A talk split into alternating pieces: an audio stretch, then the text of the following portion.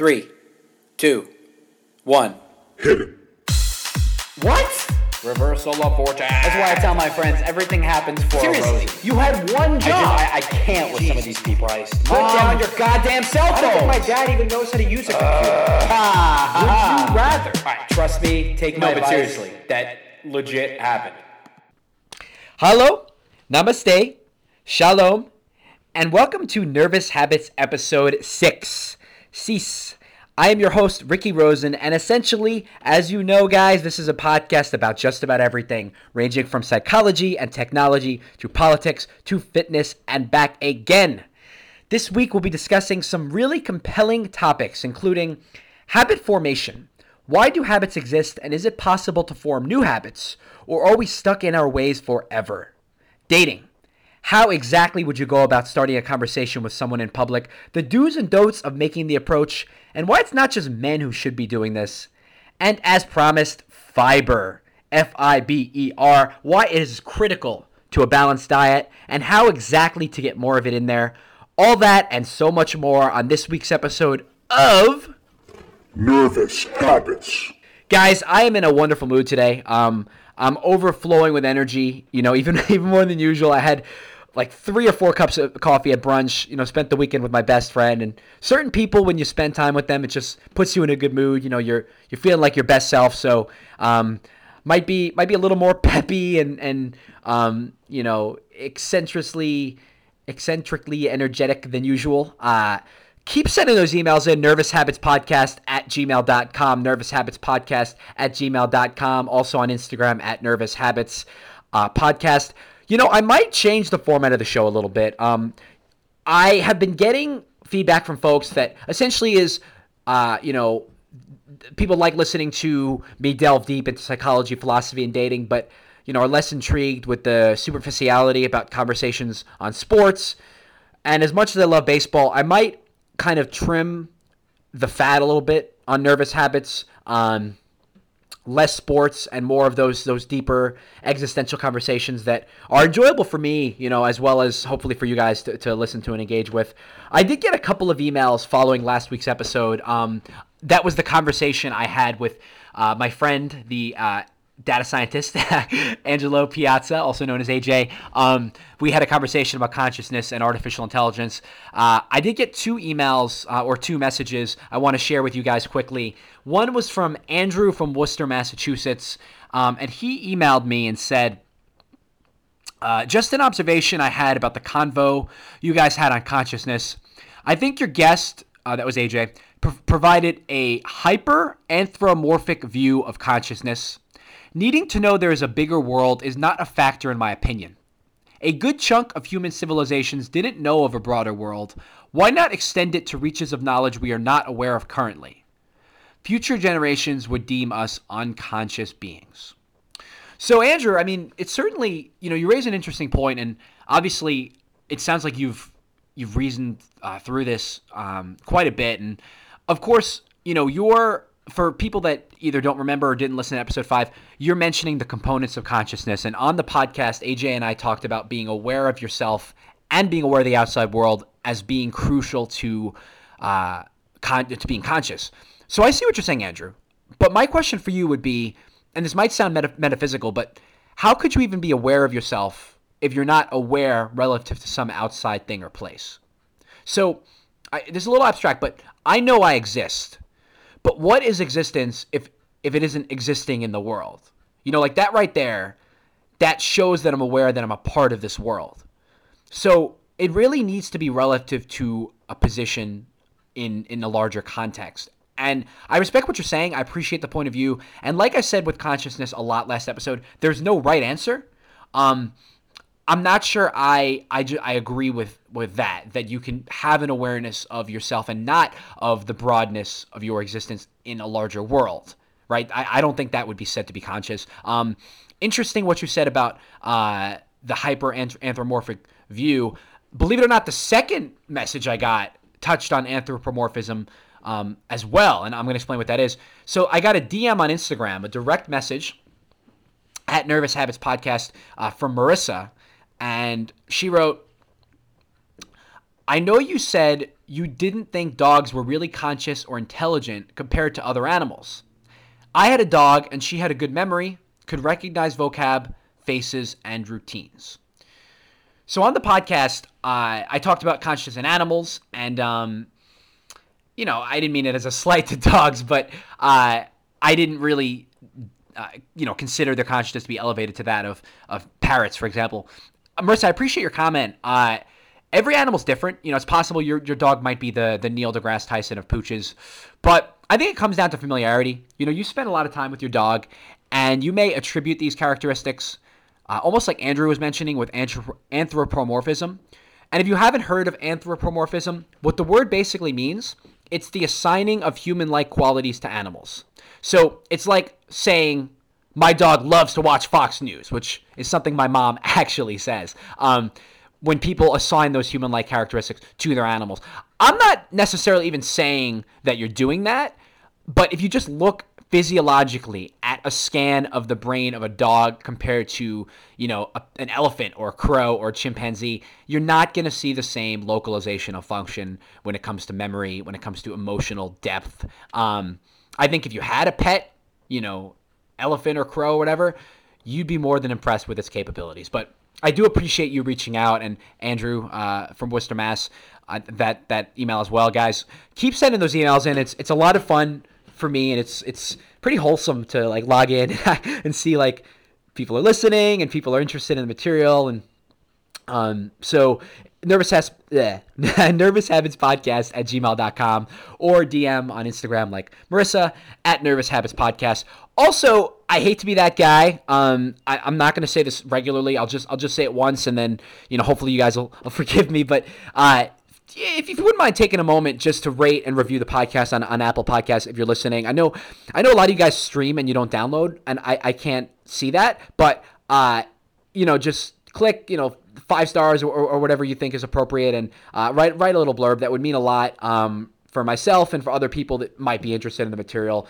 So just get to, you know, check that off the list and, and move forward. So, you know, uh, just, just get that out of the way. So guys, uh, I do want to start today talking about habit formation. Um, it's only fitting that on a podcast called Nervous Habits, we would talk about this at some point. We all have habits. Some are good, some are bad. For me, everyone that knows me knows I'm very fidgety, and I have a tendency to not be able to sit still. There are people who you guys have probably seen this on like dates or you know in, in like school. There's the guy that shakes his leg. You know, like he's sitting down and his leg is just like like you know twitching up and down. I don't do that. That actually kind of makes me makes me a little nervous. Um, but I I chew on like pen caps. I've been a nail biter my whole life. Um, you know, Freud would say uh, I'm stuck in the psychosexual stage of development. And of course, we'll talk about Freud a lot later when we get to the dreaming in a future episode. But habits exist for a reason. They're purposeful. Evolutionarily, you know, uh, if habits weren't useful, they would have been, uh, you know, displaced years ago. But you know, why do we need habits and, and what purpose do they serve? Here's the thing, guys. You know, we think that we're out here making conscious decisions every single day of our lives. The truth is, we are not. Um, more than 40% of the decisions we make every day are actually habits. Uh, and the, the, you know, it's more efficient that way. Habits are, are critical to, fun- to our functioning as humans.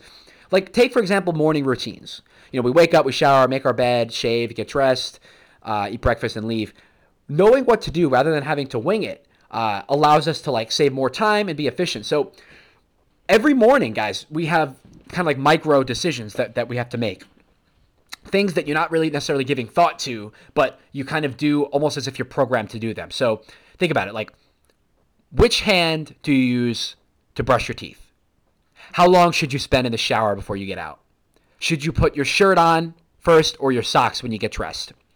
If you actually took the time to answer these questions, you know, we would all be woefully inefficient. Instead of a 20 minute morning routine, it would be an hour and a half because we're constantly like, you know, weighing the pros and cons of each little decision that we make, right? Remember the, the segment I did about maximizing and satisficing, how complicated decision making can be. So habits are our shortcuts, so to speak, our way of making decisions quickly by falling into these routines. And we have habits for just about everything, but most of us don't even realize it. A lot of our habits are productive, like, you know, getting ready in the morning or checking email as soon as you get to work. Some can be destructive, though. You know, like eating when we're not hungry out of habit, checking our Instagram feed when we're bored, or you know on the toilet, um, binge watching Netflix, or habitually clicking refresh on our internet browsers. But let's say that you have a habit that you want to change, or let's say you want to change your routine, maybe start going to the gym in the morning. Um, is it possible to form new habits? Is it easy to form new habits? Or are we just stuck in our old ways forever? The thing is, guys, habits can be changed. They are not permanent, and changing them is a lot less arduous than you would think. So there's a book uh, that you know definitely inspired me to to think about habits differently. It's called The Power of Habits by Charles Duhigg. You probably heard of it. It was a, a bestseller in the New York Times list. Um, and I'm going to include it in the details section in case you want to get more info. But essentially, the book says, guys, that habits work in three step loops. There's a cue, a routine, and a reward. So let's say you know you walk into the food court. Um, you're at the mall. You know uh, you're you're, you're drinking some water because you listened to, to, episode four, um, and you're uh, you're you know walking around and you're in the food court. You want to order something from the salad bar. You want to be healthy. You know you listen to episode one and you want your protein. I'm sorry guys, I'll stop I'll stop plugging past episodes. And you want something from the salad bar, but you find yourself seduced by the McDonald's. You know, and and, and you find yourself drawn to the McDonald's. Um, at the food court. The cue is what triggers you to do the habit. The habit, by the way, is, is eating McDonald's. The cue is the, the delicious greasy french fry smell. You, you guys have, have all smelled it before. It's it's you know the sweet, salty, savory. Um, you could just you could just visualize the french fries being dipped into that that fryer. Um, so that's the cue. The routine is the behavior that you automatically engage in, which is to stand in line and order your food. And the reward for re- completing the routine is the way that you know the the burgers and French fry taste as you know you as you devour them. You know, and shit. Now I don't know about you. Now I really want a Big Mac. Um, so remember, cue, routine, and reward. That's the three steps to a habit cycle that Charles Duhigg describes in his book. And for me, as a lifelong nail biter, um, my three step loop is like this. The cue is I'm feeling anxious or I'm feeling bored and I need stimulation. Um, the routine is I'm biting my nails, I'm, I'm chewing my nails. And the reward is I get either relief from the anxiety or temporary distraction from my boredom. Um, and this happens, by the way, this happens kind of outside the realm of consciousness. I don't want you, you know, I'm not, it's not like I'm sitting there and I consciously bring my hands up to my teeth and start chewing. It happens without realizing it. I've had friends, you know, sister, like, you know, uh, girlfriends who have said, like, oh, like, you know, stop biting your nails. Or like, do you realize you-? I used to bite my nails when I'm driving? Like, all these different settings, I'm not even realizing it because almost like the morning routine, guys, it's pre programmed and it's happening. That cue r- routine reward cycle. But what Duhigg argues is you can change your habits by substituting one part of the loop, and that's the routine. People think that if you want to, you know, quit biting your nails, if you want to cut out a habit, just stop. Just just stop, uh, you know, I, I, but you cannot eliminate a habit without replacing it with something else. So remember, cue, routine, reward. The next time I feel anxious or need stimulation, when I have that cue, instead of biting my nails, I could play with a fidget spinner or squeeze a stress ball. That, in essence, would reform the habit because I would still get the reward, which is either distraction, relief from anxiety, but I'm replacing that middle, you know, routine in order to completely eradicate the bad habit. Now, for me, this hasn't you know this hasn't worked, and that's there's a lot of there's a lot of reasons. Um, I think that nail biting is, is one of those habits that's ingrained so deeply in a lot of people's DNA, my DNA, you know, having having a little bit of anxiety, um, that it's it's it's been I mean I've tried fidget spinners, I've tried stress balls, I've tried rubber bands, I've tried you know keeping a, uh, a, a, you know note card and notating each time. I've been, like I, have tried a lot. It hasn't worked. Um, but I, I, I can promise you that the cue routine reward substitution works for most people, and I'm gonna I'm, you know I'm gonna give more examples in a moment. So the key that Duhigg talks about is self monitoring. You need to be ultra vigilant of your behavior. So here's another example he uses in the book. Guys, let's say you want to stop eating cookies at work. You know, you've noticed that every time 2 or 3 p.m. rolls around, you know, you just had your lunch, you got another hour, a couple hours to go, and you just find yourself going to the cafeteria and ordering a large soft chocolate chip cookie every day, uh, continuously. So you need to observe yourself in order to understand why you're eating those cookies. Look for the underlying cues that initiate the routine and consider the reward that you're getting from eating the cookie. So Duhigg says you you know you can keep a log and kind of notice over a week or two every day that you eat a cookie. You know what what's the cue? Is it that you're hungry, or you know maybe you're eating a cookie even when you're not hungry? Maybe you're bored and you needed a distraction. So you're going to write down that cue. And then you uh, you know and then you begin to substitute other routines when that cue comes to bring about that same reward of feeling good. So maybe, you know, if if you're bored or you need a distraction, you know, you stop by a friend's desk for a conversation at 2 or 3 p.m. every day. Maybe if you're feeling low energy, instead of the sugar rush from a cookie, you make a cup of coffee. And you find whichever reward, you know, fixes that habit and you're good. A lot of it is experimentation, you know, trying different routines and seeing what will bring about that reward when that cue arises. Um, you know, you have to kind of be willing to to be patient with it, to take the time to consider, um, you know, a couple of different possible solutions. But the most important part of this whole process, it comes down to willpower.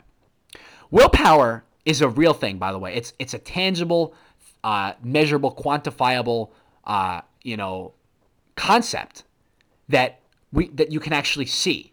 Um, and there is some great experience in psych that show that willpower and in, impulse control are real phenomenons. In 1996, and, and I learned about this when I was in college, I took a class on social psychology, and a lot of the experiments that I talk about on the podcast, I learned about um, in my psychology courses. Really interesting stuff. In 1996, a man named uh, Roy Baumeister, he conducted an experiment Okay, he kept 67 participants in a room that smelled like freshly baked chocolate. And then he showed them the actual treat. So, you know, close your eyes, visualize. You're in a room, you know, sm- smells like a bakery, fresh chocolate. You're probably pretty hungry. It's lunchtime. And then you're sitting, you know, and you see the chocolate in front of you. There were two groups in there, guys. One group got to indulge their urges and eat the chocolate. The second group, they just got to eat a bowl of radishes. After this, Baumeister gave both groups an exhausting puzzle to do. Picture like like Sudoku or um, you know one of those one of those like numerical puzzles that you know like maybe maybe you're kind of a you're you're a math nerd and you're into that, but most people, especially on an empty stomach, that's that's a little bit tough. What he found was the group that ate the radishes made far fewer attempts at solving the puzzle and also devoted less than half the time to solving it compared to the group that ate the chocolate. So, like, a takeaway from this experiment is willpower, self control, impulse control, whatever you want to call it. It's a measurable resource that can be depleted, right? The people that, that had the chocolate, they didn't have to use any willpower. So they had all of it in their reserve to use on the puzzle. But the people that, that were surrounded by those fragrances and, and the, the cravings and, you know, the, and, then they get a bowl of radishes, guys. Have you had radishes? Radishes are disgusting. Um, they had to use so much willpower to get through this puzzle. So it's important to note that it can be decle- uh, depleted. And you can also practice delayed gratification. Okay. Delayed gratification is instead of getting something immediately, you, ha- you have to kind of um, practice withholding that reward in order to strengthen your willpower kind of reminds me if you guys have ever seen uh, that movie, that movie Dodgeball. Um, I saw this when I was a kid. Uh, ben Stiller's character, I think it was like White something. Um, there's one scene he was like sitting in his office and he was like smelling a slice of pizza and he, he's just talking to himself like you know you want this pizza don't you you know uh, like you really want this pizza and he wasn't he wouldn't eat it because he was practicing that delayed gratification. It's a little farcical, but you know that's kind of like a bare bones example of, of what that might what that might look like. There was a study done on delayed gratification. Um, this was done at Stanford University in 1960 by uh, two men, uh, Walter M- Mischel and uh, Eb Eb, Eb Ebsen. Um, and the purpose of the study was to understand when delayed gratification um, develops in children. So it took place at a nursing school. Uh, children ages four to six participated, and they were brought into a room and presented with a treat of their choice. So it was either Oreos, marshmallows, or pretzels. I don't know who would pick anything but Oreos. I don't know about you guys, but you know, pretzels, eh. Marshmallow, eh. Oreos, you know, heck yeah. So the children were given a choice. They could either eat their treat now, or they could wait 15 minutes and be rewarded with a second treat. So either eat one Oreo now, or you wait 15 minutes, you get two Oreos. what they found, and I don't I don't know about you, but when you were four to six, I don't I don't necessarily know if I would be able to wait 15 minutes for an Oreo if I had one in front of me. But what they found was of the 600 children that participated, most were able to wait for the second Oreo or marshmallow or pretzel. So delayed gratification does work, especially in children, which was surprising that they have that willpower. Um, especially like as they got older, they were able to strengthen it even more.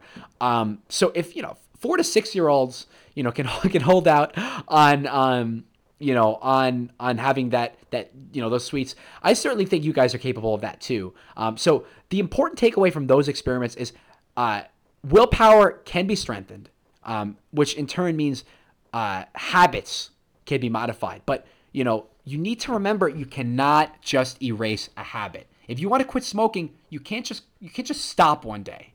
You need to substitute that routine with another routine so when the cue comes about, you will still receive the same reward. That's why chewing gum and you know, uh, I don't know too much about smoking, but like e-cigs or, or, or whatever, like that stuff works um, because of the three-step uh, cycle that Duhigg talks about. Uh, you interrupt the second step to keep the, the, loop intact. And that's the only proven way to change your habits. Again, it's called The Power of Habits by uh, Charles Duhigg. And important to note that, you know, if, if there is if there is a habit that you want to reform, um, if there is a routine that you want to change, uh, I don't know about you guys, my, my morning routine is, is woefully, uh, you know, it's embarrassing. I, um, I certainly, I mean, I have, I have trouble waking up on time. That's, uh, that's another, another discussion. But, uh, but I think they say a lot of successful people in the world, you know, are early risers and have, you know, incredibly convoluted morning routines. So if you are looking to even, you know, maybe like have a bigger breakfast or, um, you know, take care of your skin in the morning, what have you, I would definitely uh, work on supplementing those habits. So I want to pivot to dating for a moment. Um, in episode three, one of one of my uh, you know most enjoyable segments that I've done so far, I talked a lot about uh, dating, you know, in the modern society in cities, and how rather than rely on traditional date or transactional rather dating apps to meet men and women, you should try to meet people in real life. And you know, I talked about the genuine the, the genuineness of meeting people face to face as compared with behind a screen. Um, here's the thing, though, guys, no one really talks to strangers anymore. Um, you know, maybe this is just in New York City, but I don't really see people even making eye contact with one another on the street. Like, if, I would venture to guess if you sit on a park bench in, you know, in in a Central Park or, um, you know, just just on on some street in the city, you're going to see a lot of people with their heads buried in their phones, um, not necessarily smiling at one another. I don't. Maybe this is like ultra utopian, but uh, I don't see why we could why we couldn't be more like that. Have those human interactions. You know, you'll have a, a subway train in the morning that's just bustling with people, and it's dead silent because everyone's immersed in their phones. Um, I don't want to belabor the point. I talked about uh, cell phones in episode two, but the the thing is is. Uh, I want to reference. I was reading a book. Excuse me. I was reading a book called The Four Hour Work Week uh, by uh, Tim Ferriss. It's The Four Hour Work Week. It's an amazing book that we're going to talk about at some point. But each chapter has uh, these comfort challenges, and they pressure you to do things that, um, in essence, will make you uncomfortable. They'll make you nervous. Uh, things that you really don't want to do, but they strengthen your, you know, strengthen your stomach. Um, one of the, the comfort challenges in the book, guys, is you have to make eye contact with everyone you see over the course of, of a day. So, you know, you're walking in the street, you're, you're heading to heading to lunch, you know, you're heading to, so you're supposed to look look everyone you see in the eyes and it can be intimidating, you know. And and also it says you're supposed to make eye contact with everyone and don't look away until they look away first. Like you're not supposed to be the first one to look away. That can be tough. I did that for a full day. I got a little scared. um, you're also supposed to smile at everyone you see for a full day. Uh, again, like as a woman, that can be difficult because a lot of men might you know get the wrong impression if you're if you're out here smiling at all them. But the point of these comfort challenges is it's making you step into the discomfort, do things that scare you, and then maybe they won't scare you anymore. And I think on a general level, people in 2019 are terrified of eye contact. I think I think the the technology has done a lot to us, but it's made us more afraid of each other. It's made us more afraid of each other's eyes because the eyes, looking someone in the eyes, is is really uh, you know a, a level of vulnerability that you're not that you can't really get um, through another means of, of connection. And you know, eye contact is intimidating and but it, it's it's also it's also necessary. It's it's necessary, and you know when we talk about approaching people, the first the first rule needs to be eye contact. Like literally, you don't want to be walking up to someone, staring at you know your shoes or or looking to the side of them. You just gotta you know march right up and approach them eye to eye, and you know it it shows a ton of confidence because you're being vulnerable and you're risking rejection. I guess the first thing to establish before we even talk about like starting a conversation with, with a stranger, what not to do. I mean, this is this is like this is very basic ground rules here. I, you know, I would never try to talk to someone who's clearly occupied if they're on the phone or they're giving off signals that he or she doesn't want to be bothered. Headphones in. Don't come across as like too aggressive or threatening. Absolutely don't invade, you know, her privacy or personal space.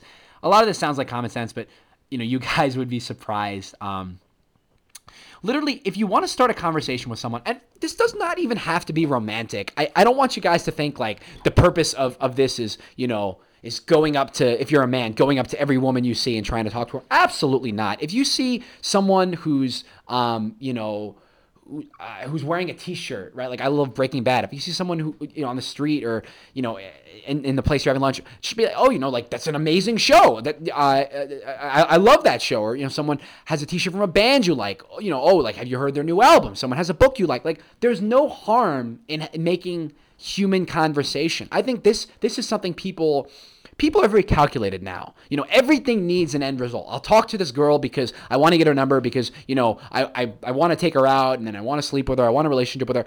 No, I mean, there's no harm in just having a human conversation with someone um, everywhere you go. I mean, it makes it makes them happy. It makes you happy. I think these kind of interactions are the building blocks to making a better world, in my opinion.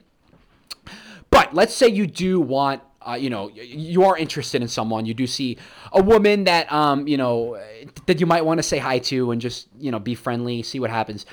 I would just walk up to her, you know, smile, right? You don't want to be like very like somber, like, hey, uh, smile, just say, excuse me. That's, again, I almost feel like I'm in kindergarten, but the the first rule really needs to be just excuse me. See if she even has a moment to talk to you.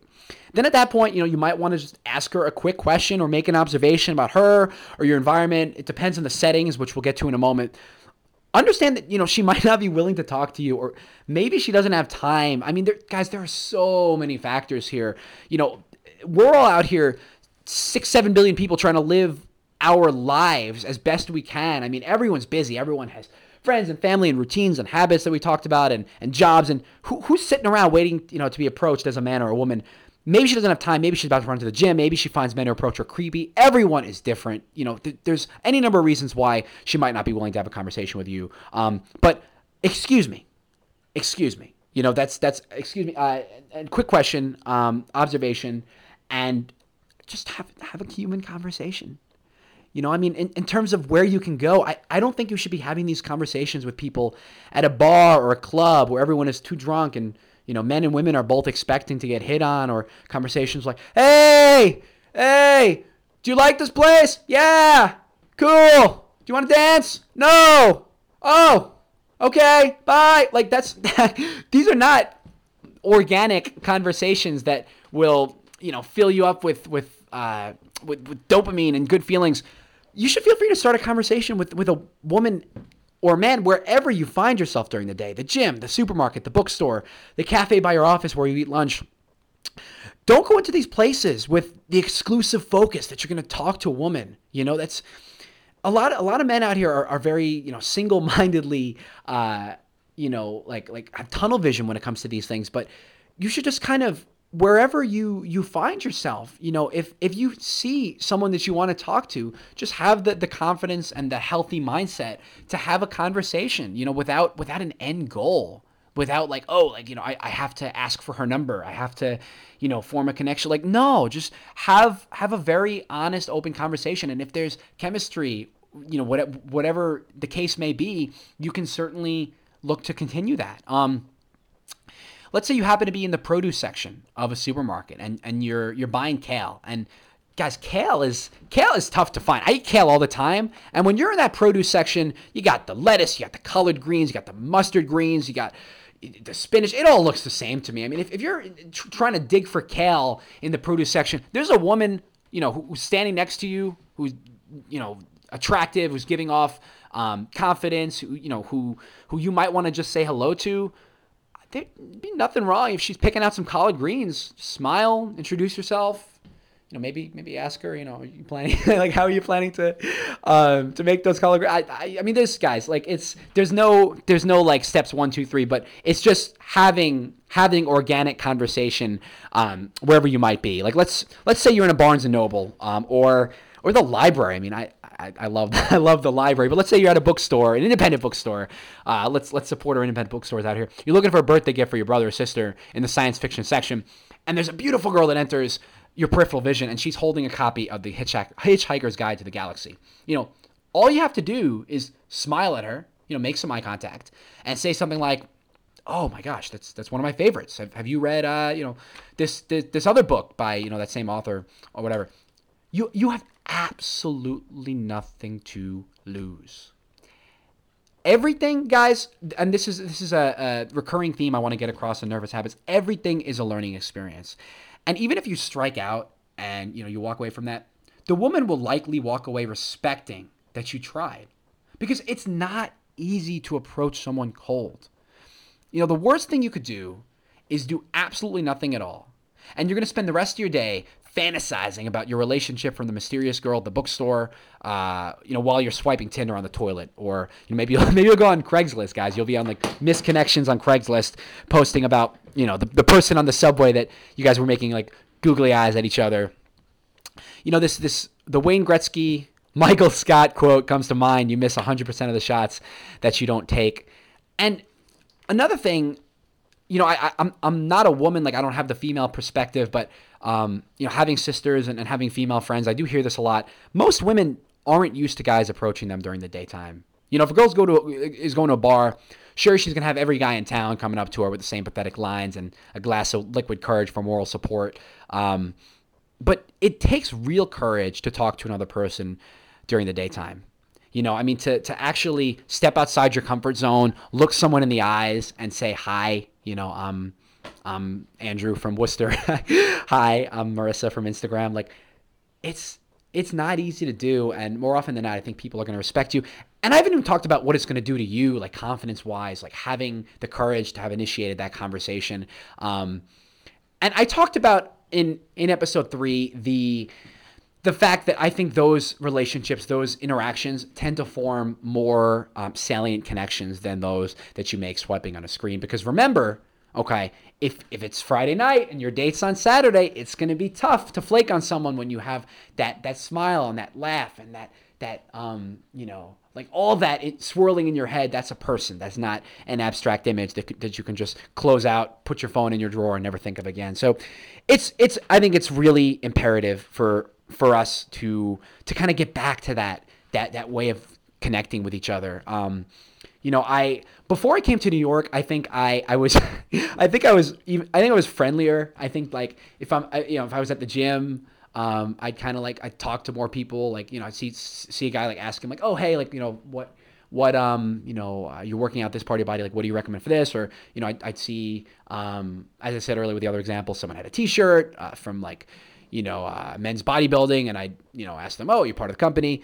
I think living in New York has kind of hardened me. I want to say, and I don't do that as much as I used to, um, because guys, like I, I didn't mention this, but there's a chance this could go wrong. You know, there, there's a risk in every interaction. If you start a conversation with with with a, with a guy at the gym, um, there's a chance he might tell you "fuck off." There's a chance that you know you talk to a girl in a bookstore and she completely ignores you. There's a chance that she tells you, you know, asks you, "Oh, why why are you talking to pe-? like that's so crazy?" But guys, to be to be honest, like yes, there might be one or two people that aren't comfortable with this, and you should absolutely respect that.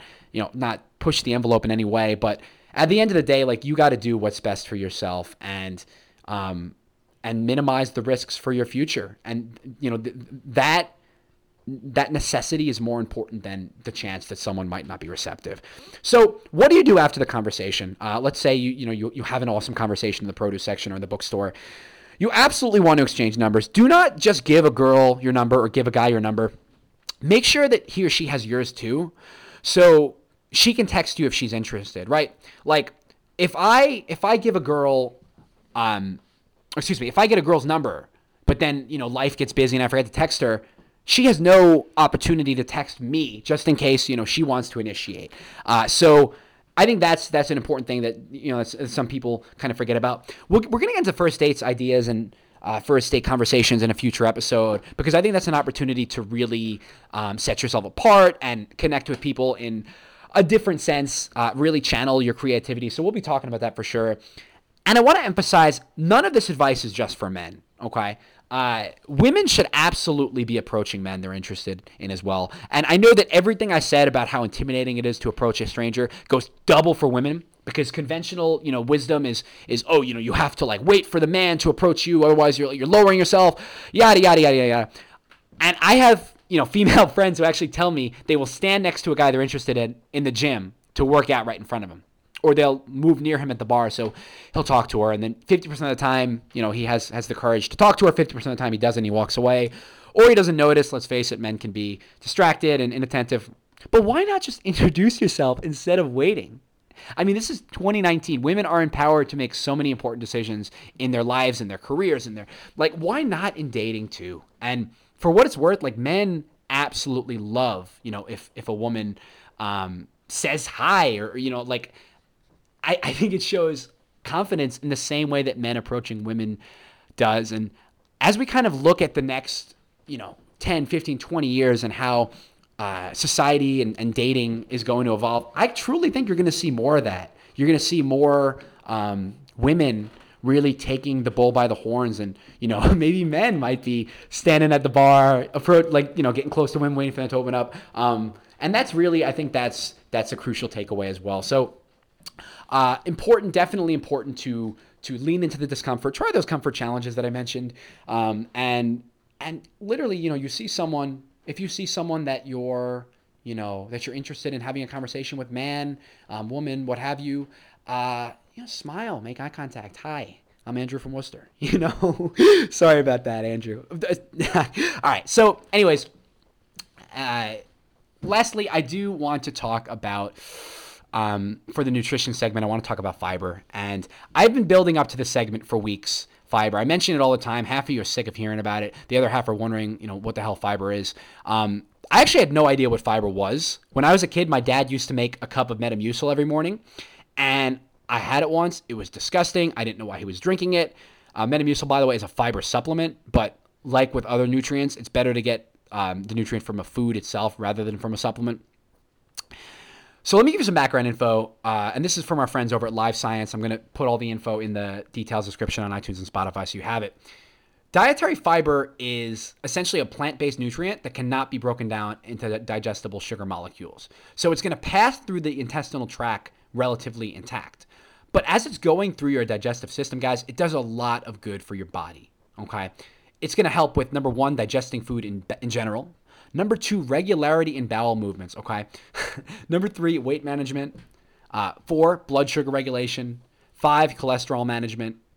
And six, it's been shown to decrease your risk of cancer and heart disease and to slow aging. Believe it or not, eating fiber will slow aging. All right. Um, it, it has an impact. So once upon a time, I used to eat fast food for every meal. I had a fast metabolism like, you know, every other 17 year old. It was burgers and fries and pizza and tacos. And I honestly could not wrap my, my mind around why you needed to put vegetables into your body. I mean, I ate burgers and fries and I was full. I was happy. I was healthy. I was skinny. Why would anyone choose whole wheat over white bread? Right? It, it didn't make any sense to me. Um, but I realized a couple of things. Fiber, for one, is loaded with micronutrients. And these are the things we talked about earlier in the podcast vitamins and minerals. And they do a world of good for immune system and our skin And also, you need fiber to have a healthy stomach. A diet of just meat and carbs, let's just say you won't be making friends in the restroom, okay? Most American meals do not have enough fiber. We love our meat, and while protein is important, too much obviously comes with risk um, with the you know the the fats and you know increasing your cholesterol. We love carbs and starches like potatoes, but potatoes are not a good source of fiber. And it's not even just vegetables, guys. Like there are a lot of other things. You know, fruits have fibers, uh, whole grains have fibers. We're gonna go into spe- uh, specifics in a second, but the average American actually needs 30 grams of fiber a day. 21 to 25 for women, uh, 30 to 38 for men. Sorry, guys out there. Uh, an average of 30 grams a day. I'm willing to bet. I will bet any of my listeners. Uh, I, I I don't want I don't know if I want to quantify, but I'm willing to bet you guys. All right, and we talk about this a lot. The most people do not get 30 grams of fiber a week. I will say like 95% of Americans. Now that's a little high. Maybe like 80 to 80 to 85% of Americans do not get that 35 uh, 30 grams of fiber a week. The lack of fiber is probably the most serious nutritional de- uh, deficiency in America that nobody's talking about. Nobody. How often do you hear like, oh, you know, uh, you hear the news? It seems like you know people aren't eating enough fiber. Nobody talks about it. Even if you take a supplement like Metamucil, like Papa Rosen did, you're still only getting three grams on average per serving. So let's go through the numbers. I, I want you guys to understand how much fiber is in most things. One cup of raspberries has eight grams. One one banana has three grams. Cup of green peas has nine grams. Cup of broccoli has five grams. Cup of Brussels, uh, Brussels sprouts has four grams. A carrot has 1.5 grams. A cup of quinoa has five grams. A cup of brown rice has two grams. Uh, and a slice of rye bread has two grams. So you need to eat a lot of fruit and vegetables to hit that 30 gram mark. I'm not going to lie. You know, some of you out there will eat a banana and be walking around like you're going to be on the next cover of Men's Health magazine. That's three grams, guys. Three grams. If you eat a banana with your breakfast, a sandwich for lunch, and meat and potatoes for dinner, you think you're healthy, but I got news for you. You're, you're at about 10% of the fiber you need for your longevity. If you eat some broccoli and some Brussels sprouts with your dinner, but that's it, guys, you're at one third of your optimal fiber percentage. If you want a cheat code to get more fiber in your diet, probably the best source of fiber is in legumes, nuts, and seeds. And these numbers are going to rock your world. Remember, remember I said before, you know, a cup of broccoli is five grams, uh, carrots a gram and a half, a banana's three grams. Guys, a cup of split peas, a boiled cup of split peas is 16 grams, half your recommended fiber intake. A cup of lentils is 15.5 grams, and a cup of black beans is 15 grams. You know, that's why. I mean, I'm, I'm, you know, it's an, an adult podcast. That's why beans give you flatulence because they're loaded with fiber that aids digestion. So it's good to eat beans and it's healthy to flatulate. a cup of chia seeds, 10 grams. Guys, you should be eating a healthy diet of fruits, vegetables, whole grains, but integrate those nuts and seeds and legumes into your diet as well. So let's say hypothetically, all right, you wanted to create a meal for yourself loaded with fiber, but it also tastes good, you know, because let's let's face it, nobody wants to eat, you know, a, a bowl of spinach and, and, and kale every day for breakfast, lunch, and dinner. So let me put on my uh, air quotes nutritionist, uh, armchair nutritionist jacket and and see what I can do for you. So for the morning, here's a fiber-rich meal. An example. So let's say you make uh, an omelet with broccoli, cheese, and tomato, and a slice of whole grain toast. And you know, don't forget you need protein. episode one. So you have the eggs in there. You're gonna get five grams of fiber with the broccoli, five grams with the whole grain toast. So you got 10 grams so far for breakfast. That's not bad. 10 grams, that's not that bad. And guys, that that's a breakfast sounds pretty good. An omelet with broccoli, cheese, tomato, and whole grain toast sounds good to me. And that is a fiber rich breakfast. A fiber rich lunch, that could be a kale salad with grilled chicken and you know your, your pick of vegetables. Let's say you wanted uh, corn, black beans, peas, and avocado. That sounds pretty good to me. You're probably at 30 grams, guys, right there alone. You got three grams of fiber in the kale, two grams in the avocado, 15 grams in the beans, and nine grams in the peas. Salads are actually probably the you know the easiest source of fiber because it's direct. You can just literally instead of having to cook the the, the fiber into the meal, you can just dump the fiber-rich vegetables into the salad. So fiber-rich lunches are pretty easy. And for dinner, I actually uh, the U.S. Department of Agriculture has dietary guidelines for um, uh, for dinner plates. If you go to my plate, choosemyplate.gov, you can get more info. But I I absolutely subscribe to, to their philosophy, which is 25% protein, so meat, 25% whole grains, and 50% fruits and vegetables. Um, so that might be, you know, lamb chops with quinoa, sautéed kale, and baked carrots. Um, maybe it's chicken cutlets with uh, brown rice, string beans, and heirloom tomatoes.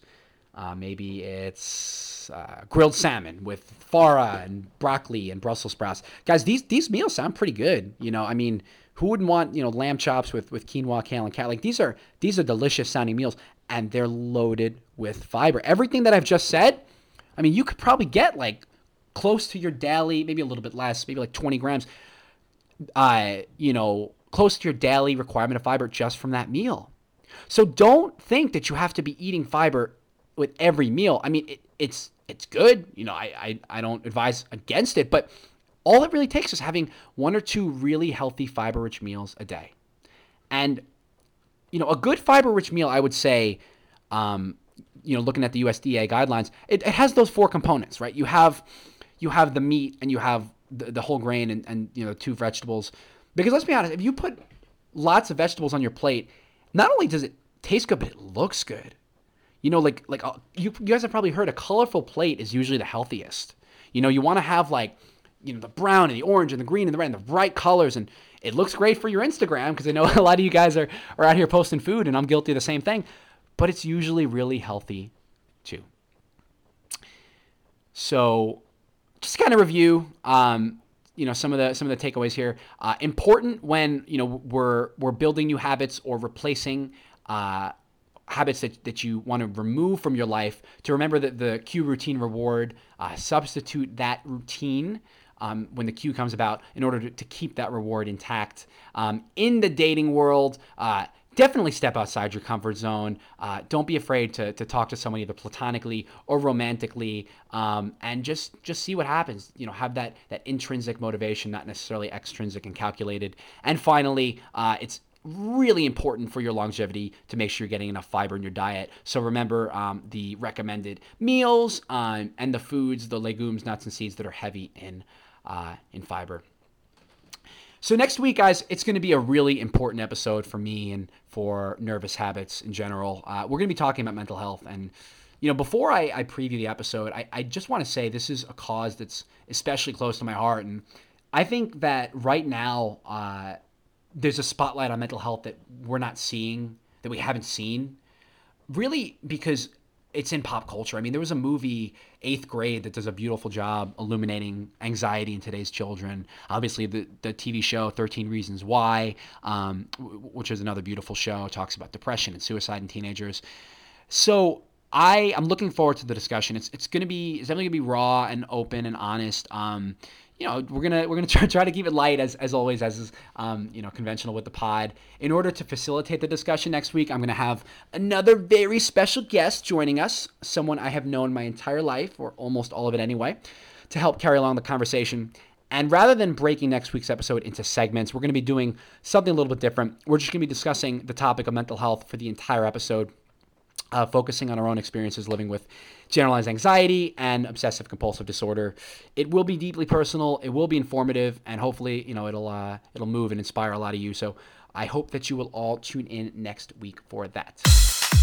Guys, it's been a, uh, a ton of fun uh, here on episode six of Nervous Habits. Thanks so much for for being with me. Um, please take time if you haven't already rate and review uh, Nervous Habits podcast on uh, you know in the Apple Podcast uh, on, on that platform. Uh, you know, keep those emails coming in, uh, nervoushabitspodcast at gmail.com and on Instagram at Nervous Habits Podcast. Thank you so much for listening. Stay nervous and have a wonderful rest of your day.